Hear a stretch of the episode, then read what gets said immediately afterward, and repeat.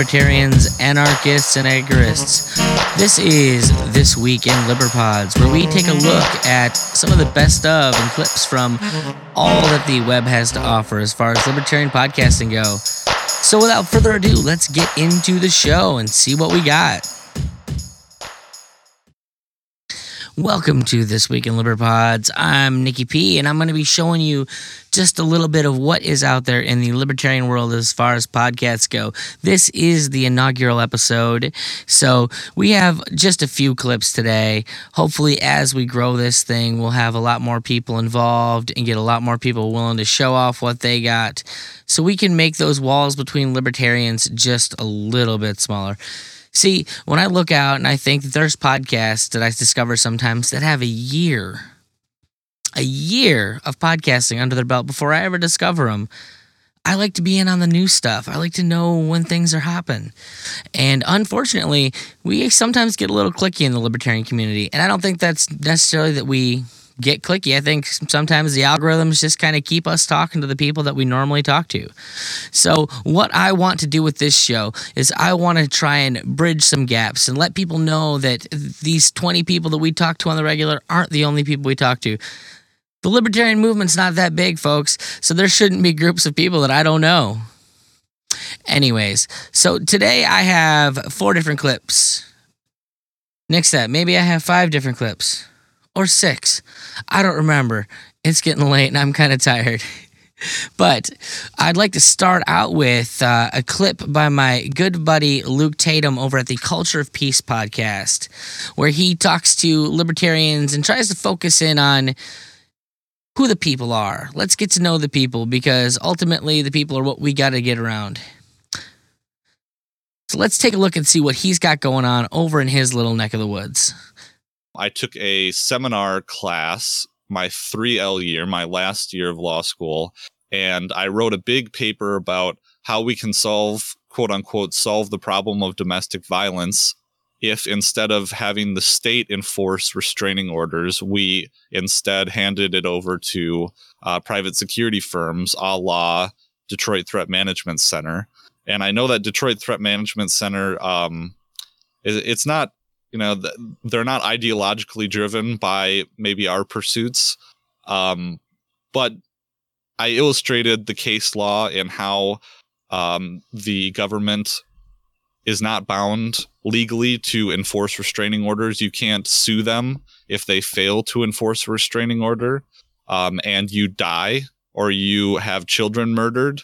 And this is uh, castle rock v. Gonzales is a um, Supreme Court case in which um, a woman in in Colorado had a restraining order, and the um, against her estranged husband, and the estranged husband showed up and stole her kids from the front lawn. And while the husband stole the children, she contacted the Castle Rock Police Department eight times throughout the evening and it, it, through an eight hour period of time, eight hours plus. They didn't do anything about it, and it turns out that at the at the end of the story, her estranged husband ended up showing up at the police station with the two girls dead in the front seat of his truck, and he committed suicide via cop. So wow, Gonzales, yeah, yeah, this has really happened, and uh, Gonzales sued. I think it was in 1983. Um, it's a civil rights claim so she sued for civil damages in the non enforcement of the restraining order. And in her dissent, Ruth Bader Ginsburg stated, be well, the Supreme Court ruled that no, you can't get civil damages through the 14th Amendment in 1983. Um, but in her dissent, Ruth Bader Ginsburg, she wanted civil damages um, for the non enforcement. So she stated in her dissent, surely if Miss Gonzales had contracted with a private security firm and the private security firm failed to enforce the restraining order, she could sue for damages on this. But just because the state is involved, um, we can't uphold that, at least through the 14th Amendment. Wow. So, not always the most uplifting stories that us libertarians have to tell, unfortunately. Uh, I can say right now, Luke has a whole lot of fun stories over there, just as much as I've listened to people talk about video games, just as much as the heavy and the nitty gritty. Uh, that's him actually talking to a good friend of ours, Patrick MacFarlane from the Liberty Weekly podcast. So if well, he didn't send me a clip. I feel no problem promoting him. It's a great podcast. Uh, next up on the docket, we have everyone's favorite Marc Clair from the Lions of Liberty having a discussion with some of the people out there trying to do good within the libertarian community this week. This illustrates just the irrational, and I think because there's so many perverse incentives in government, primarily for politicians to just look good enough to, to stay in office, that I mean, something on its on its surface is so irrational. I mean, it's so irrational because it's you're just reporting what nature did. You know what I mean? It, this should not be something that should require a cover up. And yet, because of the way politics are and it's all about image, numbers are bad, numbers of deaths are bad. It doesn't matter if it was nature that caused it. Politicians are are incentivized to just make things look as good as possible, regardless of if, if the cause even makes sense for them to cover up. And I mean, no one is going to think, oh, a politi- Well, I shouldn't say some people don't think that politicians cause hurricanes because that's that's a whole different subject. But that's for your conspiracy corner. to, yeah, we don't have time to get into that one. But they don't mean it in this way necessarily. But yeah, I mean, it's just it's an, another example, and I think from all three of you, I've heard examples of, of, a concept that can be very difficult to, I think, portray to people sometimes, and that's the idea that sometimes the best thing that the government can do, and by sometimes, I personally mean always. I just don't always say this to newbies, but really, for the, for the most part, the best thing that the government can often do, especially in disaster situations, is just not do anything. It's just get out of the way. Now, I'm not talking about individual acts when there's people that happen to work for government agencies that, that go and, and save people. Even though I might disagree with the funding method, method and the organizational method, good. I'm still happy when people are saved. But the other end of that is all, and we've heard so many stories from all of you, the preventative end of that, where they can they monopolize the entire thing. Uh, great, send in the National Guard to save people. Don't stop other people from doing the same, and that's that's somehow they're incentivized to prevent this quote unquote PR competition from even helping people on the ground. It's, an awful incentive.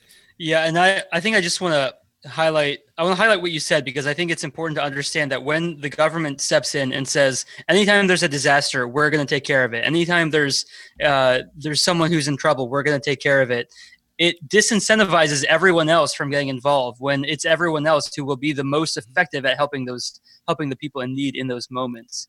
Um, and so i just i find I, I find frustration with that as well. I, I wish that when the when when whenever something bad happens whenever there's a disaster i wish that, that there was room for individuals to get involved because i think those are that's going to be the be- everyone's best shot at um, at having lower death tolls and having more effective help Right, I think a, that might be a better approach, uh, marketing-wise, for a lot of libertarians to take. Even though I want a lot of these programs to end, maybe we spend less time advocating their end, at least to to everybody else out there.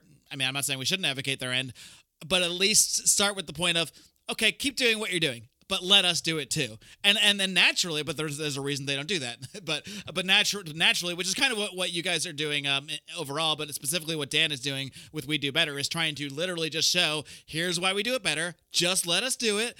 And then everyone will see, oh, this works better. And then, but the problem being, problem being for politicians, that is what will crowd them out of the scenario. and then what do they do? Go get a job? I mean, in the actual workforce, I mean, can you imagine? Like, uh, I don't know I, I do have an amazing fantasy of just like retired politicians who are re- irrelevant once we like stop, you know, caring about that stuff, and they're all just like working at Walmart, greeting people, and you know, we're nice to them and they're nice to us, but we all look at each other and we kind of know what went on. And, uh, Turning people in Congress and government into Walmart greeters. I like the idea. Sound. How do we start working on this? Where do we start lobbying, petitioning? Is there a non political way to enforce this? Anyways, so our next clip coming at you rapid fire is from the Cannabis Heals Me podcast. Rachel Kennerly talks to those who have been helped by the healing power of cannabis. It's not what I'm using cannabis for, but to each their own, and I'm glad that people are getting some value out of it. So let's get to our next clip. We were within minutes of being next on the dais, and my husband went into a full grand mal seizure on the Florida Senate floor. Um, and it's the worst seizure I've ever seen my husband have in my life. I, I legitimately thought he was going to die that day on the floor. He almost bit his tongue in half. He was green. Um, it was it was terrible. I was almost hysterical. Um, there was an anesthesiologist there who you know came and helped while we were waiting for the paramedics, and uh, I, I remember yelling, "Does anybody have any CBD or any marijuana oil with them?" Because I couldn't bring it into the Capitol with him, or I would have been arrested. So we had none. I had the one thing that could save my husband right there. I didn't have. Paramedics came, um, stabilized my husband. Once I realized he had broken the seizure, it took forever. Uh, they were wheeling him out, and uh, I switched from panic to just anger. and I turned around and I looked at all these politicians up on the dais and I said, This is what happens when you guys try and play God. And if you don't knock it off, people like my husband are going to die.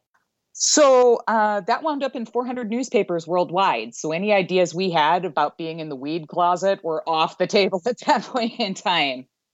Um, but in a very weird and very painful way for my husband, it wound up being one of the best things that could happen because the legislature, or at least a, a, a significant uh, number of influential people in the Senate, saw what happens and they finally decided to pass the implementation laws, including public use, which would allow people like me who don't have a medical marijuana card to be able to give my husband the cannabis he needs uh, in public without getting arrested. Because previous to that time, I would have been arrested for saving my husband's life on the Senate was anybody there that had something that you could give to your husband, or did he just kind of have to finish out the? Nobody answered it. He had to run the full course of his seizure. Um, we were told later from some people that we got to know through that time that they had it, but everybody was terrified that if they offered it to me, that they would be arrested.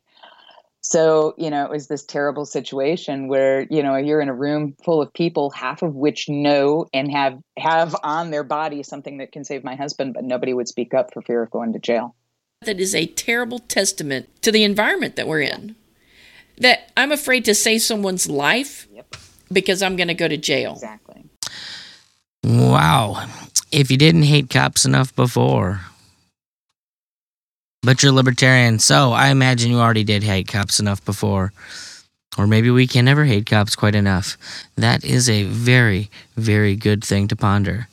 So, Next up on this inaugural episode is the Free Markets Green Earth podcast that I host with Ben Pangy of the Homesteads and Homeschools podcast, where we talk about environmentalism from a capitalist perspective. Like to me, it's super imperative. Like, so imagine you find a way to grow actual land plants out on the ocean without increasing, you know, carbon footprint. You find a way to essentially create increase the land mass of the, the world for food production, which is a, a genuine possibility. How amazing is that for like the planet? It would it would yeah.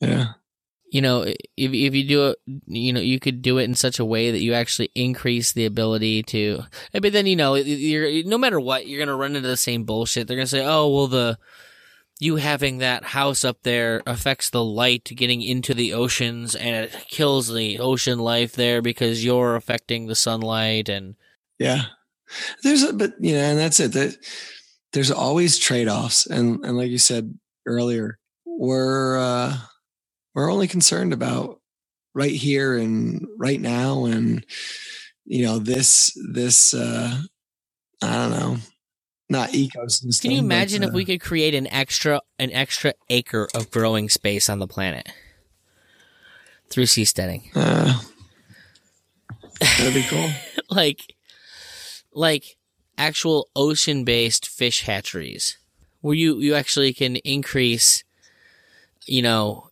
the growth of uh, aquatic livestock in a natural environment. You can grow mermaids and harvest mermaids. No, but like that's that's seriously something. And I've always been fascinated um, with how little I think we know about like oceans and stuff. Um, you know, we we supposedly know all this stuff about space and all this, you know, but really like we don't know a whole lot about like the We, depths we of the also we also went to the moon, Yeah. right? yeah, that's what I mean. You know, we we know about all this stuff. Um, But we don't even pretend to know shit about like the ocean. seriously, or even like you know the middle of the earth. Like it's all this sort of hypothetical. Like this is what you know um, our our physicists say things will be like, but there's so much energy and there's so much. I'm sure if if if somebody wanted to put the money into it and and develop a technology to pull food out and to create you know food from the ocean it, it could be there. Um you know and maybe we'll get there one day when we you know run out of arable you know land. But i, I don't know. I do think it's uh interesting it, it would be something that would help for sure But you know, but you know what I trust as a as a better way to get through that situation than relying on government. oh no Re- re- relying on a bunch of people that have self preservation in mind, not people trying to coerce money into one district versus another. Because I mean, that's that's the thing when you start getting into like any kind of uh, initiative. You see, even on like the best case scenario where they're like really want to help and do good by people, you you have a situation where you know congressmen are making decisions about where a, pro- a project is going to be initiated. And you know you you you suggest the project in California where like there's a growing season that you could say have the initiative actually do something. And then they end up shipping the like they actually saying well you know this works better in this district in New York state as an initiative to as a place to start it and you're like well but the plan doesn't work in New York. You know, well, but we need the jobs up here, so let's let's let's set the program up here so we can start the jobs program that this is going to become. And and then it doesn't. You ever listen to two knuckleheads talk about seasteading and growing forests in the ocean quite so much? I'll be honest, that is just a tiny, tiny bit of all the talking we did about growing crap on the oceans. So I have one last clip from you, and this is also from another podcast that I do just because I needed clips to start out this inaugural episode. So I'll say right now if you have a podcast that you already love and you want it to be considered send it my way so I can get in contact and hopefully get them on here so that we can start promoting all of our favorite podcasts to those in the community who may not know who they are already. Sure, Lions of Liberty is a, a big fish in the small pond, but there's a lot of little fish that need to be out there and need to get some love too. And to do that, I need your help. So send me a, a line at nickyp at nickpicone.com and we will make this thing grow and hopefully grow the community as it is. Because if there's one thing that I care about above many, many other things, it's the libertarian community. I want to help as much as I can get past some of the bickering and infighting and realize that we're all brothers in this. And we need to do whatever we can to create a line of communication between the ideas. So I'm going to send you out here with a clip from the most recent Sounds Like Liberty podcast. And have a good day. Um, I'm a huge Wilco fan. Oh, You nice. might, might notice that sort of in the arrangements. I, I love What's Jeff your favorite Tweedy. Wilco album? That is an impossible question to It's not, Um, it's not an impossible question. A A Ghost is Born. I, I love. Um, I think the dynamics on that record are amazing. That's that's actually a, the album I sent to my mastering engineer Evan Bradford as an example of kind of how we wanted to approach it sonically. That's the uh, Mhm. that is probably that opening song is one of the most dynamic recordings. Like, Yes. because you literally it forces you to crank your stereo to get that Yep. vocal on the beginning of it. So when those the rest of it kicks in, you're just getting punched in the ears by the guitar, and I love exactly. it. Blows your hair back. Oh my And God, That we actually tried to kind of mimic that in uh, the Hammer and Sickle track. So at the Mhm. beginning, you know, it, it opens with uh, a Mises monologue, and I started that really quiet on purpose to kind of do the same thing. It, it's at that midway point in the Yeah. album where, you know, you might have your mind might be wandering or something, so it kind of makes you tune in and, and Mhm. actually turn your dial up. It's where traditionally you'd split the record in half, and that's where you flip it, maybe. Yep. Yep. Yeah, exactly. Yeah, excellently said. But yeah, I'm a huge fan of Wilco and uh, Portugal the Man. I think we're all fans of. Yeah. Definitely the older stuff. Um, they've kind of gone in a, a very pop direction since they've gotten signed.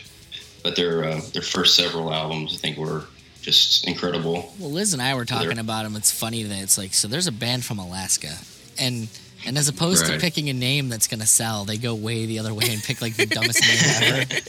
Oh, I know. like as if you weren't making it hard enough on yourselves. Yeah. Yeah, I saw an interview with them where they were like, "We really regret that," and Yeah. mostly like the punctuation. The period. It's the yeah, period Portugal, after period. Portugal. man. It's like Man, it's called so I've heard it just gave them hell. I can only imagine. You're not supposed to have a period in your name. So I heard that, so I decided we should put a dash in the middle of ours. There you go. we don't have enough problems. Oh man, but yeah, no, I, I I don't dislike the the more pop fare that they're doing now. Like it, it- it's definitely catchy. It does what it needs to do, and I'm always happy to see artists going out and actually making money because Right, not, yeah. not the most easy of industries to do that in. But Yeah. yeah, we can always respect when they come from something worthwhile. Yeah. So just Absolutely. I just want to point out that Liz is kind of over here getting a little verklempt. She hears the accents and it's doing something for her. The accents? Their accents? You come on, you can hear that that that What, what baritone are you talking in there. about? Oh, oh, the southern drawl. Right on. He's, they were doing their best to cover it up, but I could hear it sneaking through. I'm just saying. Right on. Anyways, so here's the thing. Um, music is super important to me, and I have a million answers to this question. Uh, I actually had a guest the other day that I was confused. Didn't have a, uh, an actual musician who couldn't answer this question, and I was confused by it. I- Are, are there any moments that you think back on that are just inextricably linked to a song or an album or type of music that you can can remember? Oh, I mean, that's that's kind of a big question. Like I said, a million answers. If you want That's- the, the simple one, I always tell is like, what was the, the song you got laid to the first time?